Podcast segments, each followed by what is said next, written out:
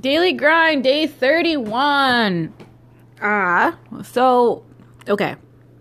Ah, I think it's the worst when I start my podcast off like that.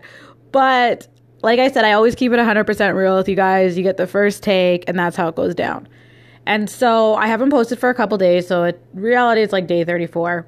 And I was talking to my girlfriend, one of my girlfriends last night who's in business, and the other one today. And they were asking me, How's the podcast going? How's this going? And I said, I have not posted on the podcast for a couple days. And I feel like I have no content because I don't really feel like I'm doing anything with my business. And they're like, What? What? Da, da, da. And so I was explaining to them, I said, I've spent like I spent all of last year throwing myself into my business, doing what everybody else said and just going like so wide. Like I I know I didn't go to every networking event, but I'd be at like 3 a day sometimes. And I was bouncing along and I was instead of being the person throwing business cards, I was grabbing business cards and I trying to connect and this and that.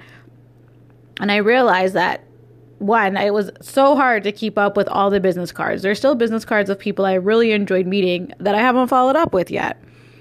And I said, you know what? There was tasks, there was things in my business that I know I just touched the edge on and that I needed to go deeper on and certain categories and that kind of thing.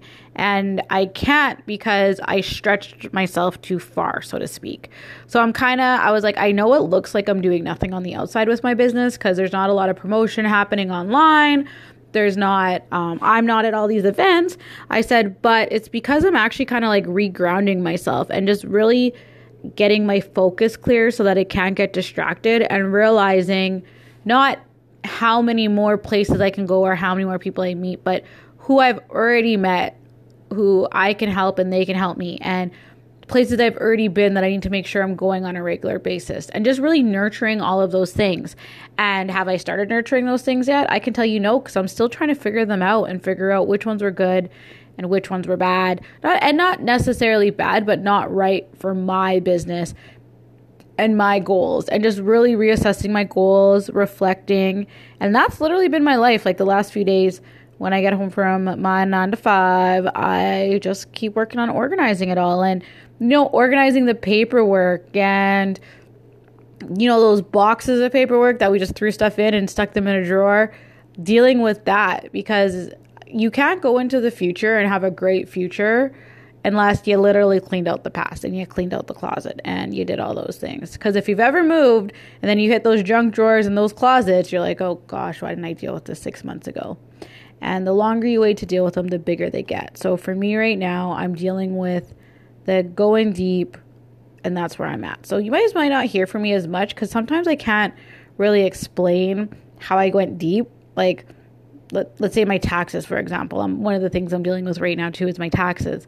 And I knew in June I should have set up a better program, and I didn't. I knew in September when um, I no longer worked with my bookkeeper that I should have, and I didn't. So now it's okay. Now I got to catch up on my taxes for last year, but I also need to look at programs that'll make it easier for me this year so I don't end up in this situation. So sometimes I might come in with that, but hopefully this only takes me a couple more days. We'll see what it goes. Okay, bye.